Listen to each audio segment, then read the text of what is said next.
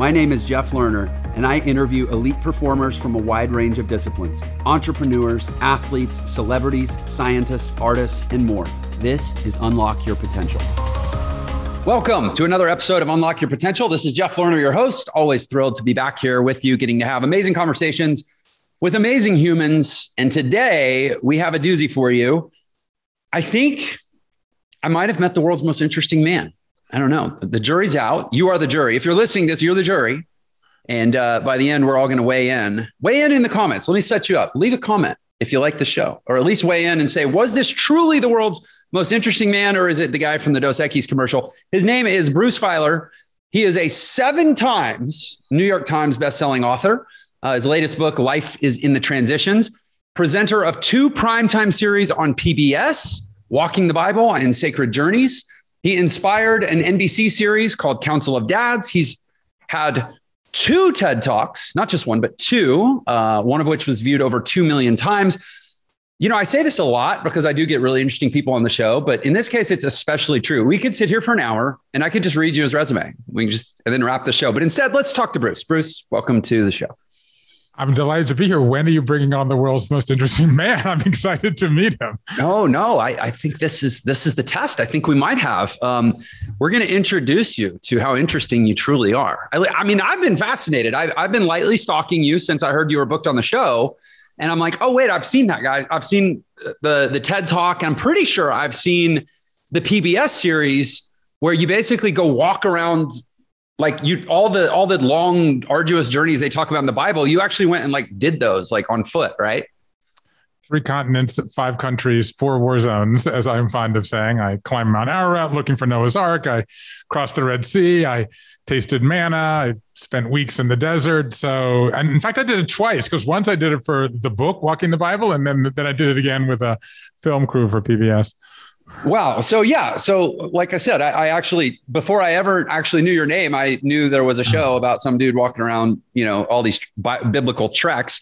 So I was really stoked when when we saw you were coming on the show, and I mean your resume.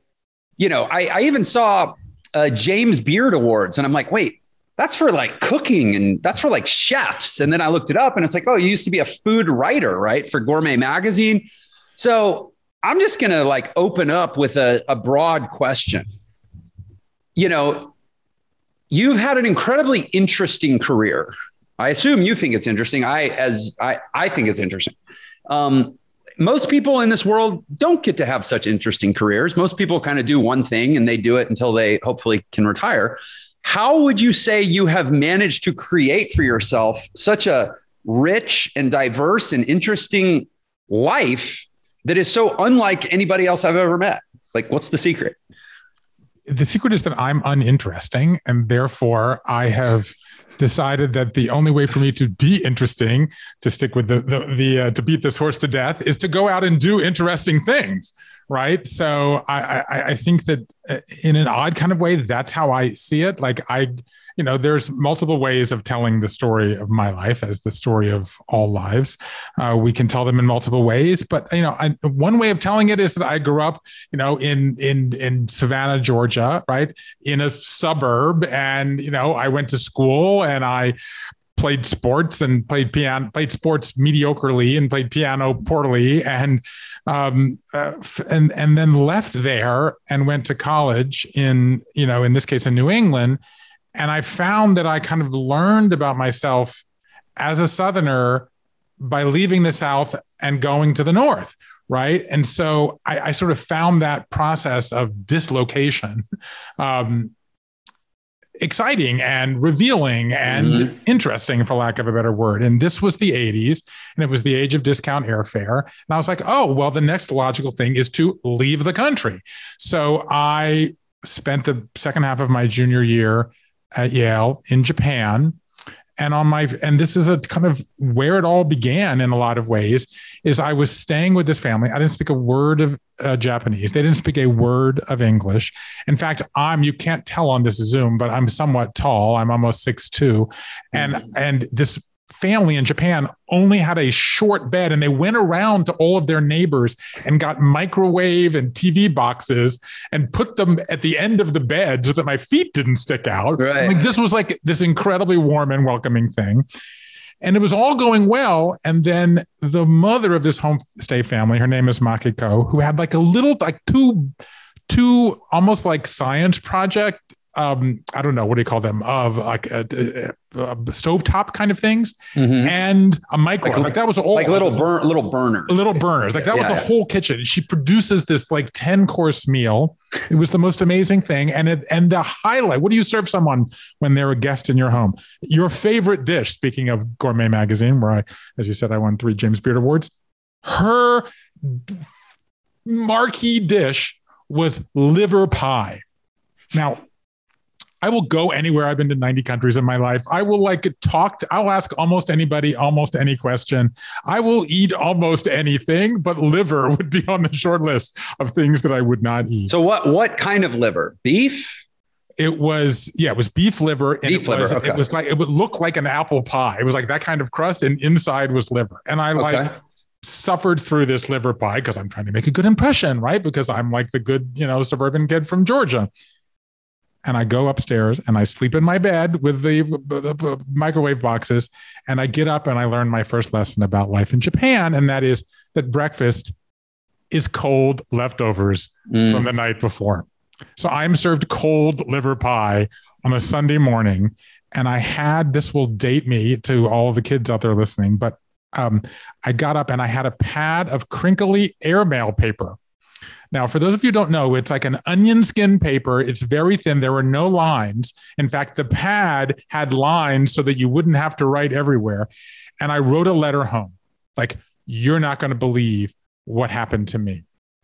And I wrote one of these letters essentially probably four or five times a week for the next six months.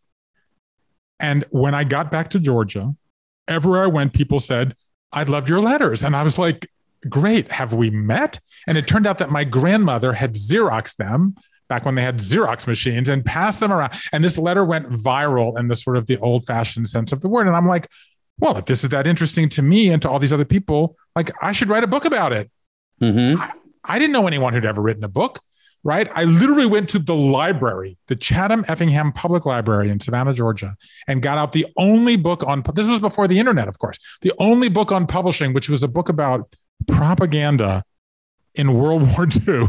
Is like- that what's that? Go, is that Goebbels? yeah, I, mean, well, I don't. I think it was American propaganda, but Oh, still, okay. the, the point is how we countered Goebbels and how we countered, for the record, the Japanese. Yeah, Um, yeah, okay. and so this was and and and this was an absurd idea this was unhelpful my mother ran into someone like at the piggly wiggly whose like daughter had written a book on temping and she's like oh my son has an agent and one thing leads to another and it doesn't happen this way but i sold my first book at 24 and i've never held a job since and it was this process of like going to places interesting unusual out of my comfort zone becoming a part of them because I am two things fundamentally. I am an experientialist.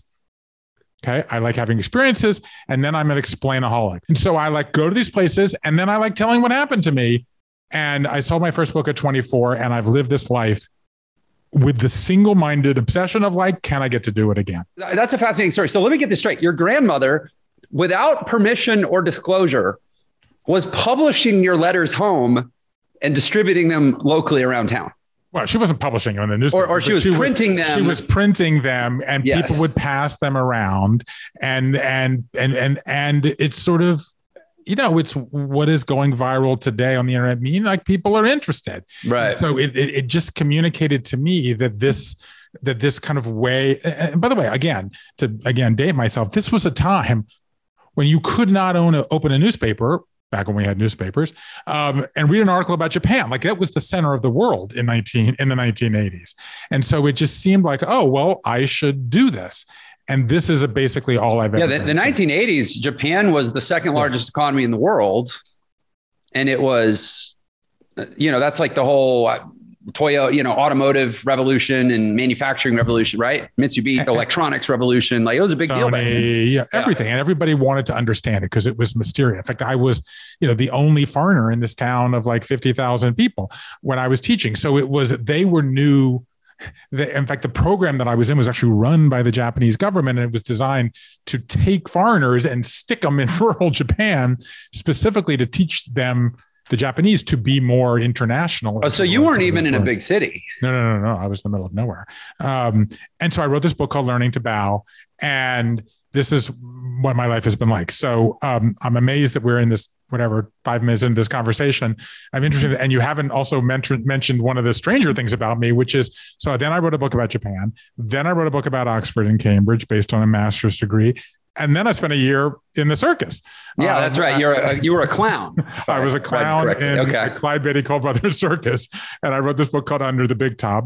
Um, and then I was in Nashville writing a book about country music, and at that time, I was living across the street from three churches, and I thought, well, you know, I should be more conversant with the Bible because I hadn't really read the Bible since I was a kid. So I put my bar mitzvah Bible by my shelf, and it sat there for two years gathering dust. And I went to see an old friend in Jerusalem. And on my first day, my friend said, Here's this controversial neighborhood.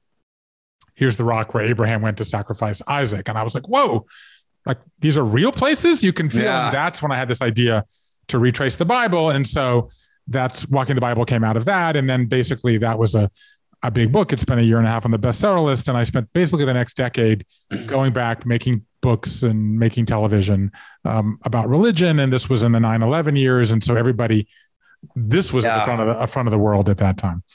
so, immediate question that jumps to mind for me, and to contextualize a little bit, and for the audience too, you know, and, and the audience in general, I would say of this show is people that are like looking to live they're either they've either made the, the transition to living more you know off the beaten path lives than say the norm or they're thinking about it right? Like unlocking right. your potential plus i'm an entrepreneurial teacher and educator. And so it's kind of like this what, what does the road less traveled look like? And maybe i want to go walk it. That's sort of the audience the the the zeitgeist of the show right? So for context or, or one of the most important contextual considerations for anybody living the, looking to live that sort of non-traditional life and, and you've pretty much like def, you know embody that to a t is like what about responsibilities? So i'm curious i know you're married i know you have kids. Were you married during any of this time when you were off gallivanting around doing all this crazy stuff?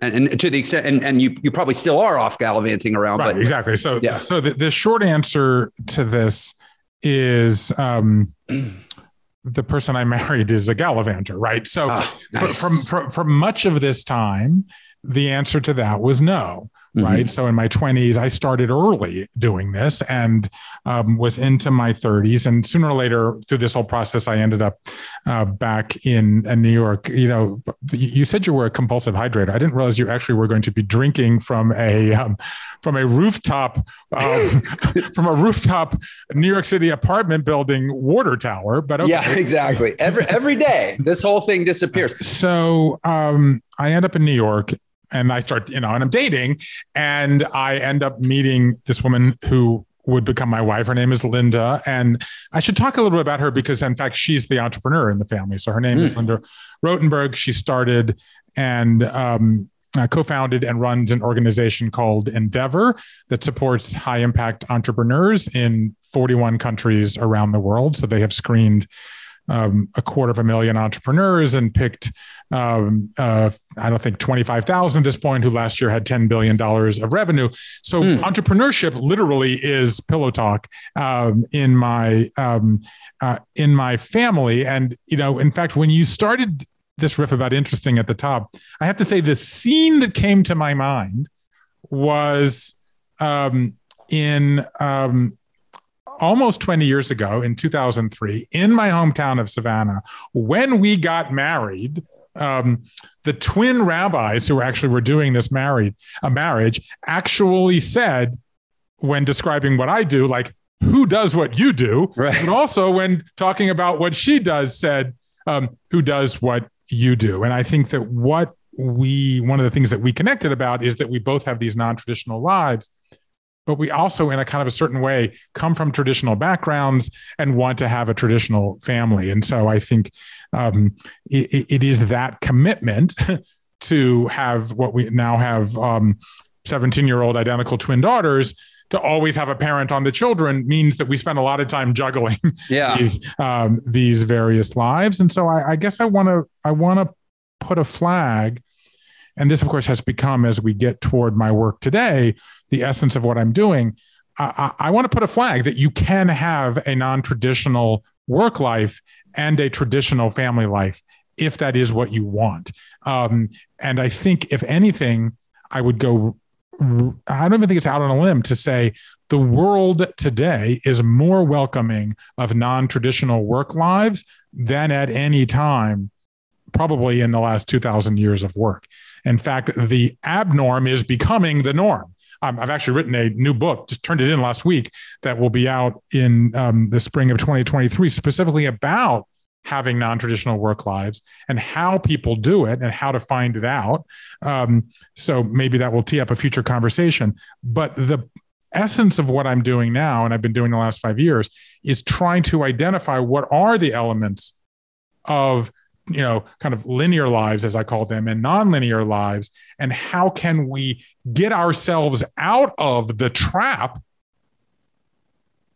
that life is traditional, life is linear, life follows a customary path, because it turns out that that path that many of us are raised on, that's the aberration.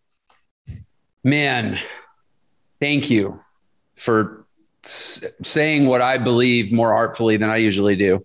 Um, and uh, I, I notice your your newsletter is called the nonlinear life, which is great. So you know, I think you really nailed something that's so important and that I really see as a need in the market.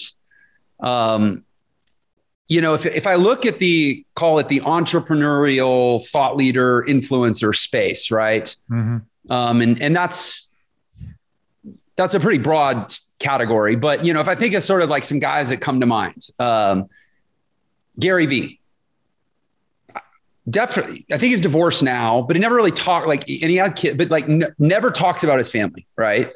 Tai Lopez as far as i know doesn't have one. Uh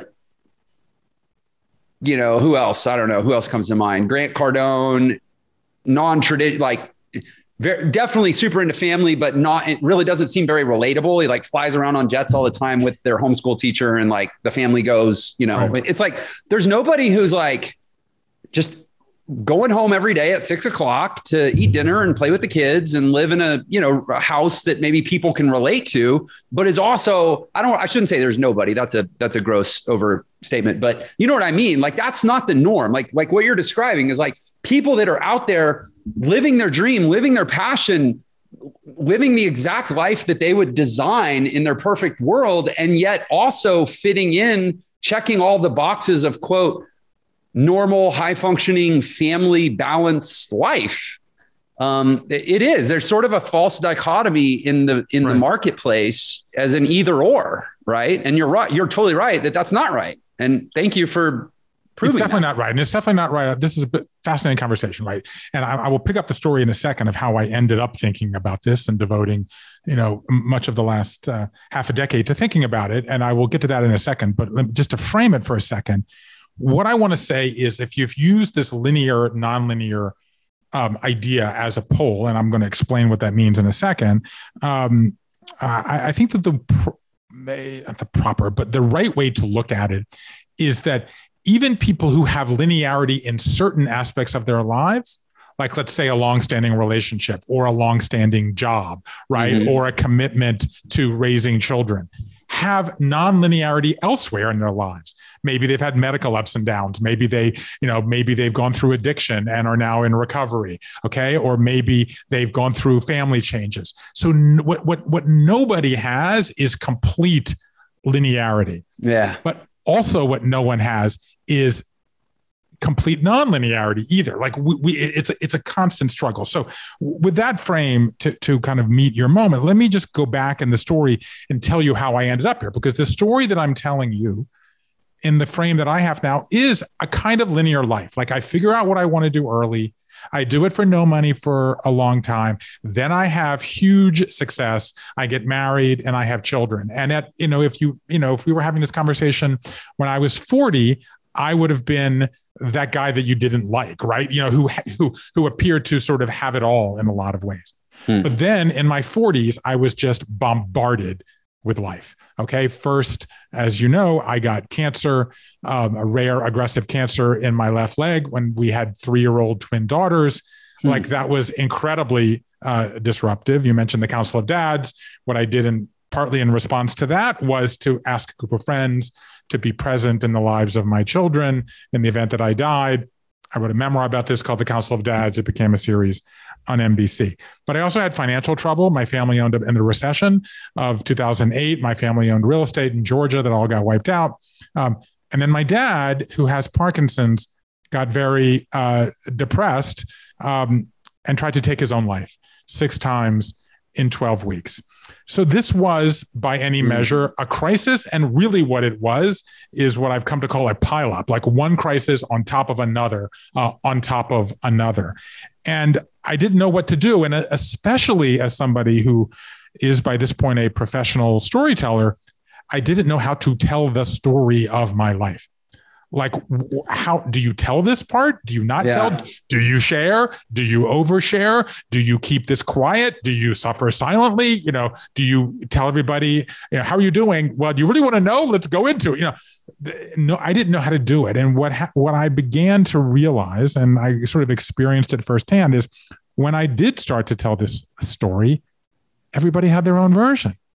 Hmm. everybody had one or some collection of times when the life they were living was not the life they expected to live. Like that they were living life out of order. Like that was sort of the idea that was vivid in my mind. Like people were saying like this isn't supposed to be happening to me. Like i'm not that person. Why is this happening to me?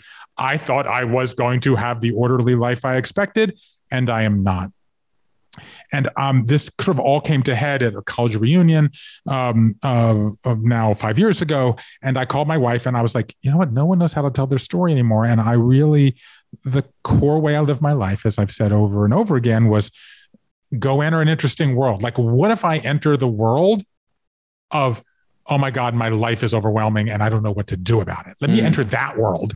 And so, what I did was I created this thing called the Life Story Project. And I began crisscrossing the country, collecting what became hundreds and hundreds of life stories of people who went through all sorts of changes. They lost limbs, they lost homes, they changed careers, they changed religions, they got sober, they got out of bad marriages. And I ultimately ended up with 250 stories, 10,000 hours, 10,000 pages of transcripts. And I got a team of people and I spent a year coding them. Like I would do these conversations over and over, like kind of what you do professionally now. Mm-hmm. And I would hear certain patterns. And I was like, oh, some people move or like some people have emotion. Like, and I wanted to understand. So we then spent a year coding these for what became dozens and dozens of variables. And what became the big idea that emerged is that this idea of a linear life, right? That you're going to have one job, one relationship, one home, one spirituality, one sexuality, one source of hap- happiness that's gone it's like it's gone and it's been replaced by what I call the nonlinear life. And I was like, I got to understand more about this. Do, do, you think it's been replaced, or do you think that it was always a, a false construct, like an illusion from the beginning? Well, that's that's a really key question, and it's a hard question. And and let me answer it this way. And this will get back to something that we had talked about earlier. It turns out that this idea of linearity, it's the aberration yeah. So what I mean by that is I spent a lot of time in the ancient world. Remember, I come out of this after mm-hmm. 10 years of writing and thinking about religion. And one thing you learn in the ancient world is that there's no time, right? There is no linear time. Like to every season, turn, turn, turn. Like our, our sense of our law of selves is shaped by our sense of the outside world, basically. Okay. So if we think life is agricultural, and follows a seasonal path, mm-hmm. we think that's what life should be. And that's what they thought largely in the ancient world. It actually is the Bible. Wait, sorry, that's what they called what? That's sort of the idea of a cyclical time. Okay. Right, right. So the life, like you, you, your, your life is going to be in cycles that you're not in control of it. like it's bigger than you. Right. and and you're just going to go through these cycles like everybody else goes through these cycles. Mm-hmm. It's actually the Bible in the West that introduces the idea of linear time. And so by the Middle Ages, they begin to think that, and they have another shape of life. It's not a cycle, it's a staircase. So they say life is a staircase up to middle age. Mm-hmm. It peaks in middle age, and then it's downhill from there.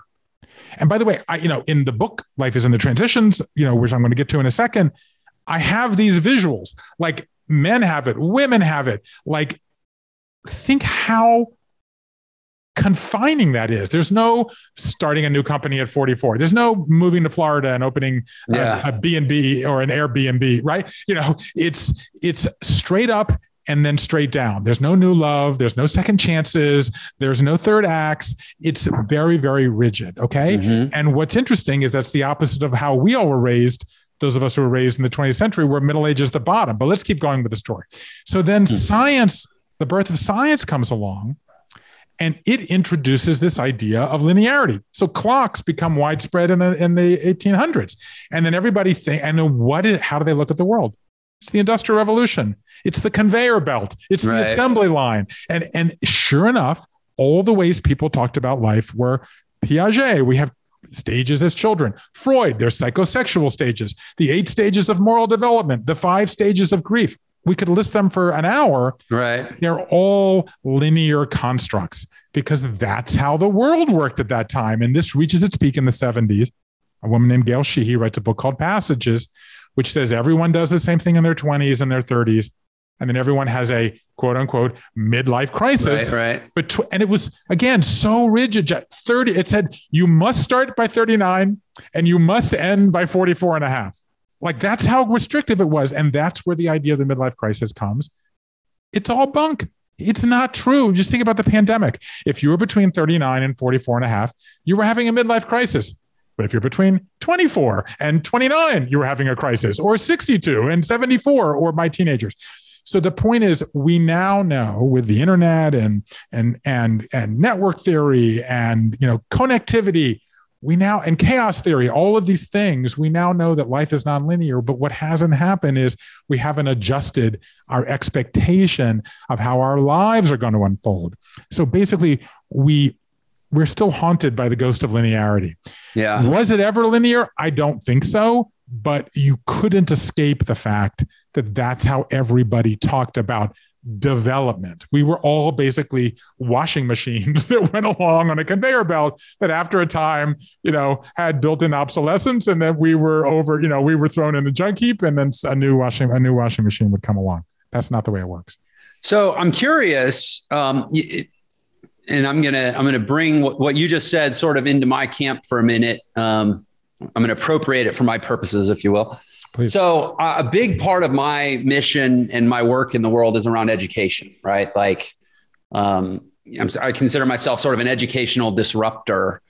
Um, and I'm trying to prepare people for, like, kind of to your point, like, we still think the world is linear, but the world isn't. And my premise is that there's a way there's a completely different way to educate people about how to thrive in a, in a non in a world that is explicitly nonlinear correct right? And so i'm curious if you have any thoughts or if you've done any analysis around like the way we're educating you know children and adults frankly um, for a world that you're positing doesn't really exist anymore and frankly may never have existed. And i'm certainly on the of the camp that it's changed and it definitely doesn't exist anymore. So like how should we be teaching people differently the skills for a nonlinear existence versus a linear existence Hey, it's Jeff here. If you're getting value out of this podcast, please, if you would, leave us a review on whatever platform you're listening on. It really, really helps us get the word out, and it should only take you about 30 seconds. Thanks so much. Now, let's get back to the show. So I think well this is my work now and this is my life and and so I think we are speaking the same language and I'm happy to talk about how it might work in a particular business context context but let me let me take a half a spec back and sort of say what I learned okay so the first thing okay. I learned is that the linear life is dead it's been replaced by the nonlinear life and the nonlinear life uh, I have all this data. So let's use your language, and it happens to be the language that I use. So the average person will go through three dozen disruptors, as I call them, in the course of their lives. That's one every 12 to 18 months. Okay, that's like more often than most people see the dentist. Um, and most of these we get through very, you know, pretty well. Like it turns out we're pretty adaptive. A disruptor can be as small as twisting your ankle or having a fender bender, or as big as losing a loved one. Did you say three dozen? Three dozen. Three okay. dozen significant disruptions, like zigs or zags in the supposedly linear path. Basically. Okay, let me quibble only with the word disruptor. Three dozen disruptors in our lives, small, medium, or large. Okay. Most of them are relatively easy to get through, but one in 10 of them becomes significant. So one in 10 of them becomes a big, massive change. This is what I call a life quake. And that one is bigger. Um, so that one is a sort of uh, it's either a disruptor on steroids or it's a massive shared disruptor, like say the pandemic was, mm-hmm. or it's a pileup of multiple disruptors, right? Okay, just when you lose your job, you know your you know your spouse is is is diagnosed with pancreatic cancer and your child has an anxiety disorder. So suddenly right. life is completely overwhelming to you. That's a life quake, and we have three to five of those in a lifetime. And so if you and, hmm. and here here's a key piece of data. The average length to get through them, five years. So if you do the math, three to five in a lifetime, four, five, six years, that's 25 years. That's half of our adult lives we are st- we are spending in this state of disruption. And the way you get through a life quake is a life transition. Okay. So think of it this way think of the life quake puts you on your heels, and the life transition is what puts you back on your toes.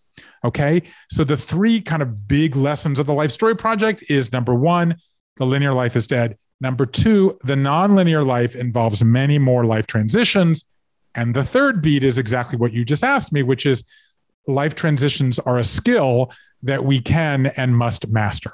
Mm. And so we can, it's breakable down. I've got phases, I've got tools, as you know. I'm happy to go through them. And th- this is in in your book, Life is in the Transitions. You have kind of the tool, the, the transition toolkit. In in Life is in the Transitions, there is a transition toolkit. There is a TED Talk, The Secrets of Mastering a Life Transition, where you can get it in 17 minutes. Wow. You can subscribe to my newsletter, The Nonlinear Life.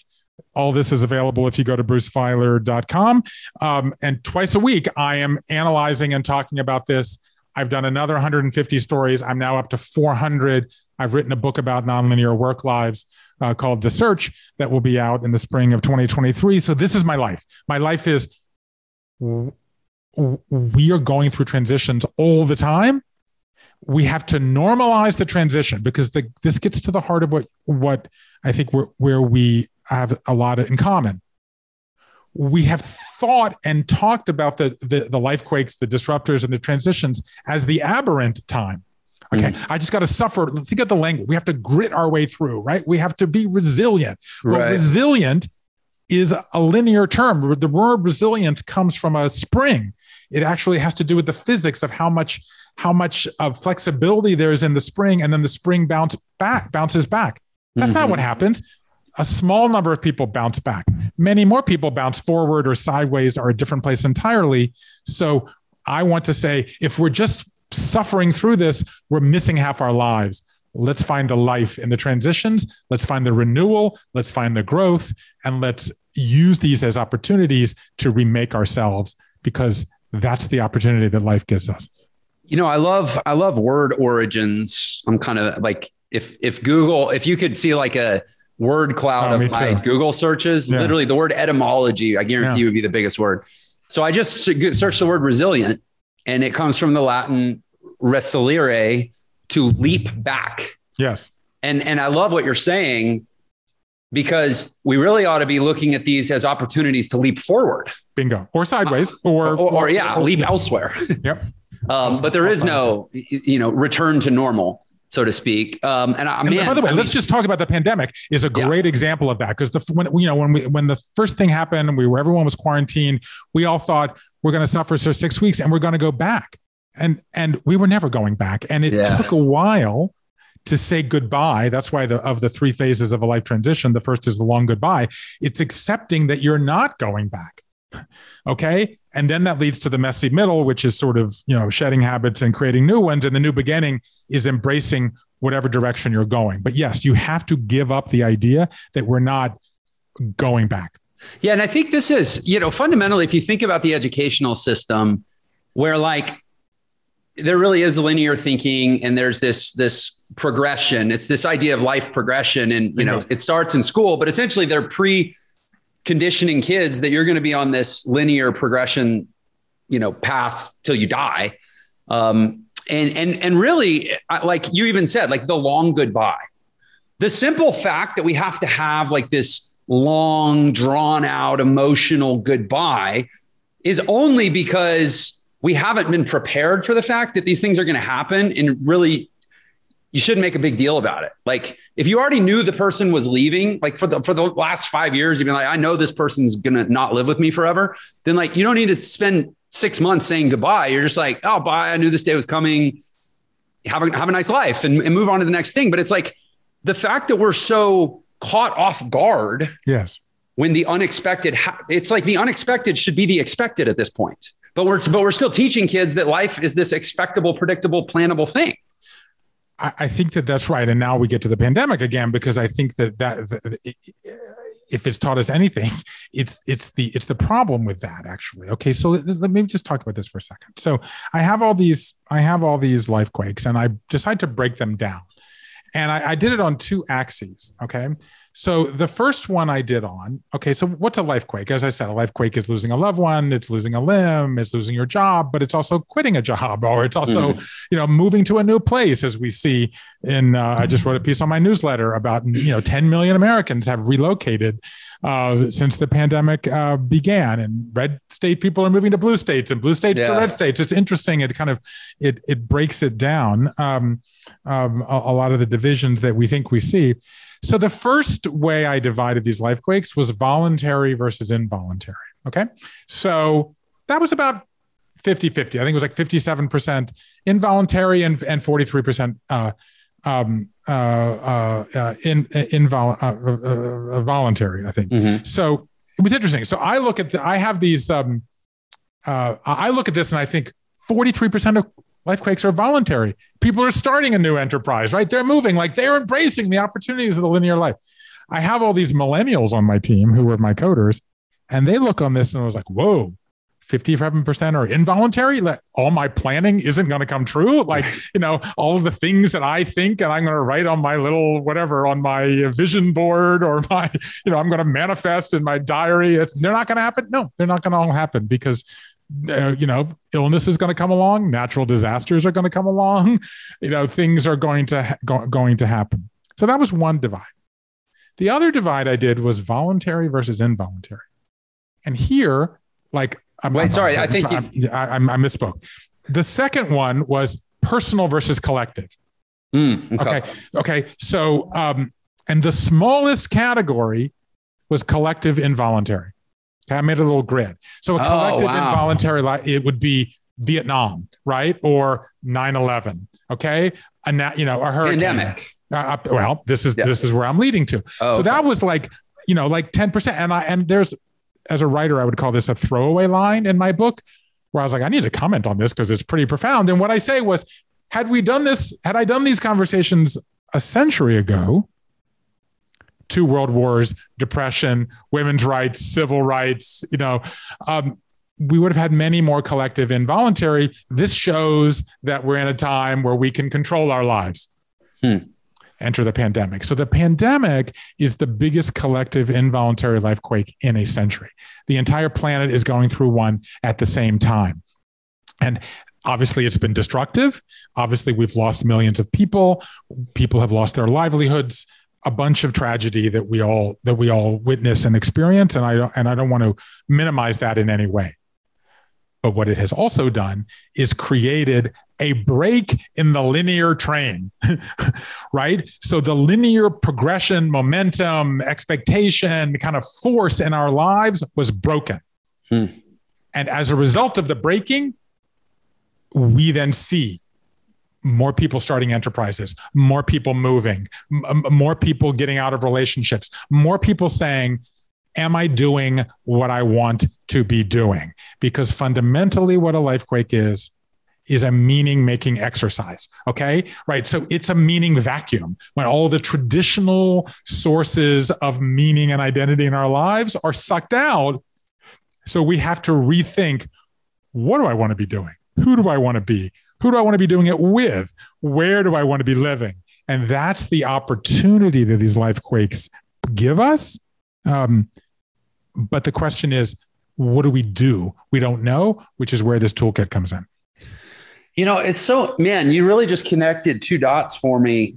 This concept, you know, because I, as a rabid non-traditionalist who dropped out of high school to become a jazz musician and has been, you know, twisting and turning ever since. I live in sort of a constant state of vexation about how I'll use your term, how linear people yes. really want to be and try to be and pretend to be, right? It's like pretend. That's a pretend's a good word. Yeah. yeah. I'm like, I'm like, life is actually way better if you just let go of this whole nonsense. Right. But you know, people like you'll pry my linearity out of my cold dead hands, you know?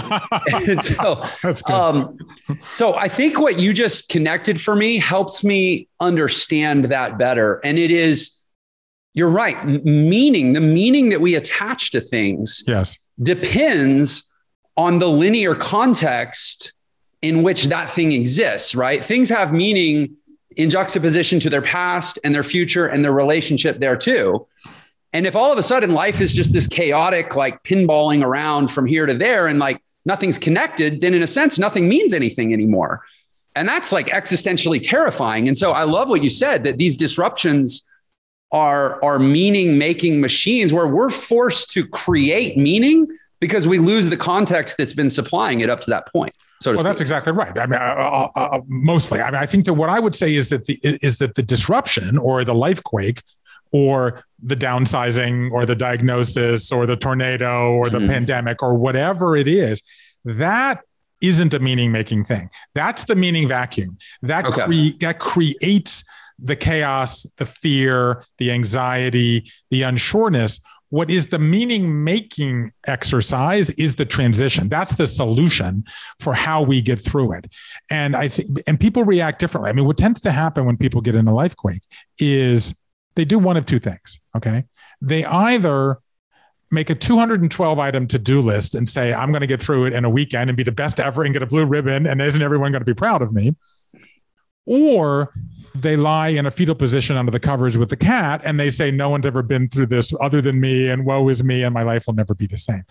In effect, both are wrong, right? Because it is emotional, but there is a way through it you're not going to get through it in a weekend and you don't want to in a lot of ways because a lot of these things kind of take time to figure out so i think that what you know if if i could summarize the reaction to the my book to the, my newsletter to my ted talk this is a technical academic term but it's whew, like you've you've put a language to this yeah. these feelings that I have. I remember when I would wander around. I'm, I'm, talking to you from my home office here in Brooklyn, and I did a lot of my interviews here. And and I would I was wandering around for years saying, why has there not been a book on life transitions in 40 years since the late 70s? Why is this not a term that we're talking about? And I think a lot of it is because of the power of grit and resilience and the idea that that successful people, you know, push through and don't show their emotions and, you know, put their head down. That's just as damaging as the idea of linearity. Um, the idea that suffering is a badge of distinction for dealing with difficult times. No. In fact, one of my seven tools is share it with somebody else. Other people around you are going through it and they have wisdom too. And so don't keep it to yourself and stiff upper lip and soldier your way through. That that is a, also an outdated, mm-hmm. by the mm-hmm. way, masculine, but that's an outdated idea that we don't that we don't need to subscribe to. Actually, sharing, talking um, is a lot of is is is is a way to get the help that you need. So I have a, a couple questions, and it's interesting. Uh, even the term uh, it, it, comes to mind that even the, the, the term that we use, I think, in a lot of these situations is to call it a setback. Yes, and that is implicitly a linear way to describe it, right? Um, it's implicitly a linear way, and it's absolutely, and it's implicitly a negative way. Yeah, exactly. And, not, and, well, and I think they're they're two sides of the same coin. Yeah, exactly. Oh, interesting. Nice.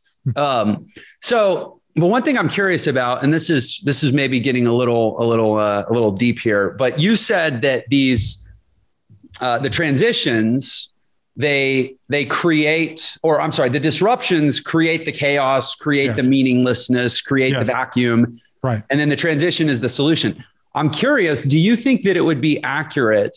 And this is going to say a lot, I guess, about your how you view the world and what you believe about it. If we substituted the word create for the word reveal, would you agree with it? That these these uh, disruptions reveal the chaos and reveal the meaninglessness that was always there, or do you think that they are temporarily it temporarily creates chaos that is is then solvable? I think um,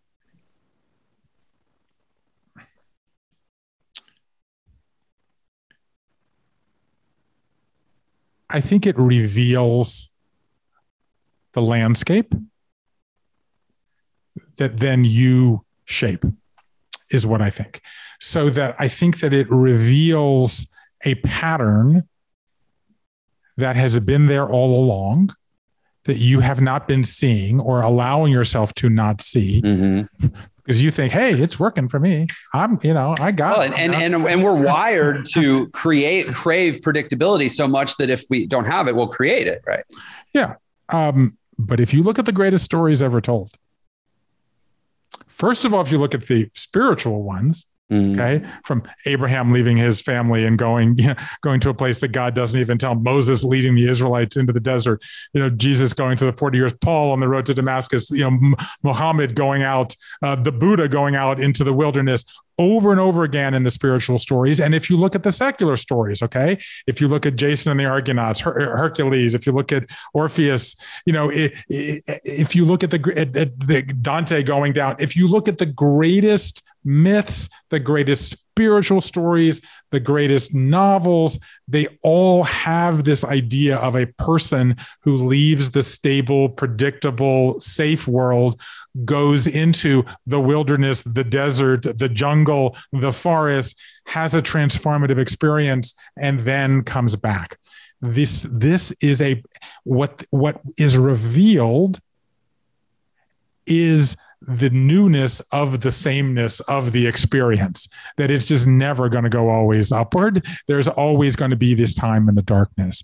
What i think it's fair to say that you create is your path through the woods because there's not only one path through the woods.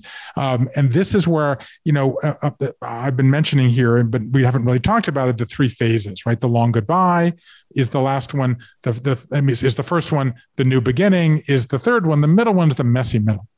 And the messy middle involves fundamentally two um, activities. One is shedding old mindsets. Oh I liked being married to you. I like it when my parent was still alive. I liked having that job and the status and the money that it came from. You know, I liked what I was like when I was um, drunk. But it's also getting rid of some habits. I didn't like when I was drunk. I didn't like when I was married to you. I didn't like being a people pleaser. I didn't like having a long commute and I want to change jobs or work from home. So you have to shed various things. And why do you shed? Because it makes room for one of the most astonishing acts in this whole process, which is the creativity. And at the bottom of people's lives, they sing, they dance. I talked to people who took up ballet. I talked to a guy, his name is Zach Herrick. He was he's um, he's uh, black, adopted by a white family in Kansas. He want football player, ended up in the military, ended up in the army, ended up in Afghanistan where he had his face shot off by the Taliban. 31 surgeries between the tip of his nose and the tip of his chin, including having his tongue sewn back on. He talked about displacement, suicide ideation. He thought his life was over. Then someone said, You know what? You need to learn to cook because your tastes have changed. So he says, I learned to poach salmon and to cook pork chops. And like suddenly girls wanted to go out with me because I could cook. He then starts to write poetry and then he starts to paint. He says, I used to get out my aggression by splattering the enemy with bullets. Now I get it out by splattering the canvas with paint. He's now married um, uh, with a child and, and, and running a, a, new company in Virginia. At the, people do use creation and not to go back to the pandemic, but let me go one more time to say, what was the cliche in those early months? What did people do? They started baking. We're going to sourdough our way through it. I may have been the least surprised person in America because that simple act of imagining a loaf of bread or a poem or a painting or a painted birdhouse or a garden allows you to imagine you can make yourself anew. So I think it reveals hmm. the opportunity, which you then have to seize. And that's the act of creation. And of course, what is the ultimate story in the beginning of the Bible? Well, how do we get through chaos? It's creation.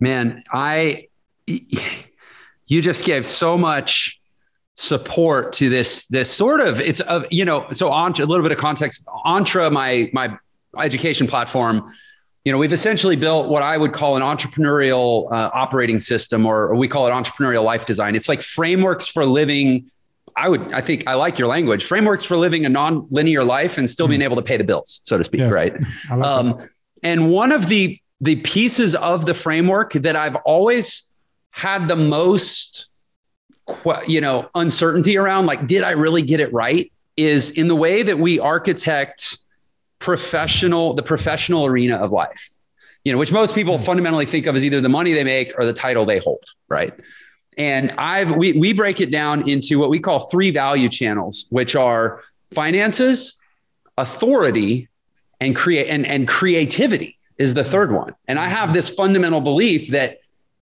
a truly rich and fulfilling professional life is going to have some element of like creativity with uniqueness such that like you're you're making your indelible imprint on the world through the work that you do in it right? And i've always wondered is that just me projecting because i'm a i'm a a, a former jazz musician and i think that everybody in the world needs to be an artist? Or is it really elemental that we need to create as part of our profession i.e what we profess within the world? And at least right now i'm putting another another point on the side of yes, that creativity is elemental to professional fulfillment. So thank you for that. Um, I, I want to also add, and I know that we're about out of time and you have a hard stop. So I'm going to be uh, very quick here, but I also just have to say this idea of, did you say it was 43% of transitions are voluntary and 57 are involuntary? Um, or was it 47 and 53? Hey, um, you know, I'm gonna actually have I have life is in the transitions in front of me. I'm While gonna, you're looking that up, I will yeah. just say that if there is one thing that I can I can find as a as a connective thread through almost everybody that enrolls in Entre in my platform, it's that they're going through some sort of transition. Yes. And that's why they're looking for this change. And that's why I'm so interested is I'm actually going to share with our team like, hey guys, I think we have data here like all these people that are transitioning here's how many of them are it's by choice and here's how many it's by chance so i'm, I'm curious what, what was the number i'm on page 81 of life is in the transitions mastering change at any age by bruce feiler um, yeah by the way when's that interesting person coming on board this conversation and it says that 57% of life quakes um, and this is based on thousands of them that I have analyzed, are involuntary, involuntary. and 43% are voluntary. Thank you. That's wonderful. I, I'm going to just tell you straight up. I wish we did not have to end this conversation because I think the jury is going to render a most interesting man alive verdict, uh, or maybe one of them at least. Uh, this has been a fantastic conversation. I am so grateful. What a! I cannot wait to read that book. I, I haven't read it. Uh, Life is in the transitions. I am going to read this. Uh, it's on Audible or on audiobook, I assume. I read it in in, in literally in a closet in in an Airbnb in my own house during the pandemic because we couldn't oh. go to a uh, we couldn't go to a studio, so I read it my own uh, my own self. I totally know that experience. My this is my book. It's actually being published in 14 days. It'll be in bookstores, and I I know that cl- I was I was in a studio, but it was effectively a closet. I know the closet. I spent about 24 hours in that closet. Um, listen, Bruce, I know you have to go. How can the world go get more of you? You mentioned brucefeiler.com. Where else? Yeah, Bruce Feiler, F-E-I-L-E-R.com. As I said, there's a, a TED Talk, uh, How to Master um, a Life Transition that this week will hit a million views. Um, Life is in the Transitions is a New York Times bestseller. Um, as I said, I have a, um, a newsletter. I'm at, at, Bruce Feiler at all social media. Um, I have a newsletter on Bulletin. It's brucefeiler.bulletin.com or go to my website and link to it. And you know what? Uh, what I believe is that we're not going to get through this alone. We're all in transitions and let's master them together. And uh, I appreciate um, all the connections and uh, um, uh, let's do it again. Yeah, that'd be wonderful. The nice thing about nonlinear living is we're more apt to bump into each other if we're not going in straight lines, right? Hey, it's Jeff here. If you liked this episode of Unlock Your Potential, it would mean so much if you would like and share the episode on whatever platform you're listening or viewing on. And if you really like what we're doing here and you enjoy this podcast, please consider leaving a review. There is so much work that goes into these episodes, and you leaving a positive review lets us know that that work is reaching people, and especially it helps us reach other people. Your review could be the reason that someone else decides to tune in, check out this podcast, and unlock their potential and ultimately level up the quality of their life. So, thank you, thank you, thank you so much for your support and for listening, and especially if you like or share or leave a review. Thank you for helping us spread the word, and thank you for unlocking your potential to go make the world and your world a better place.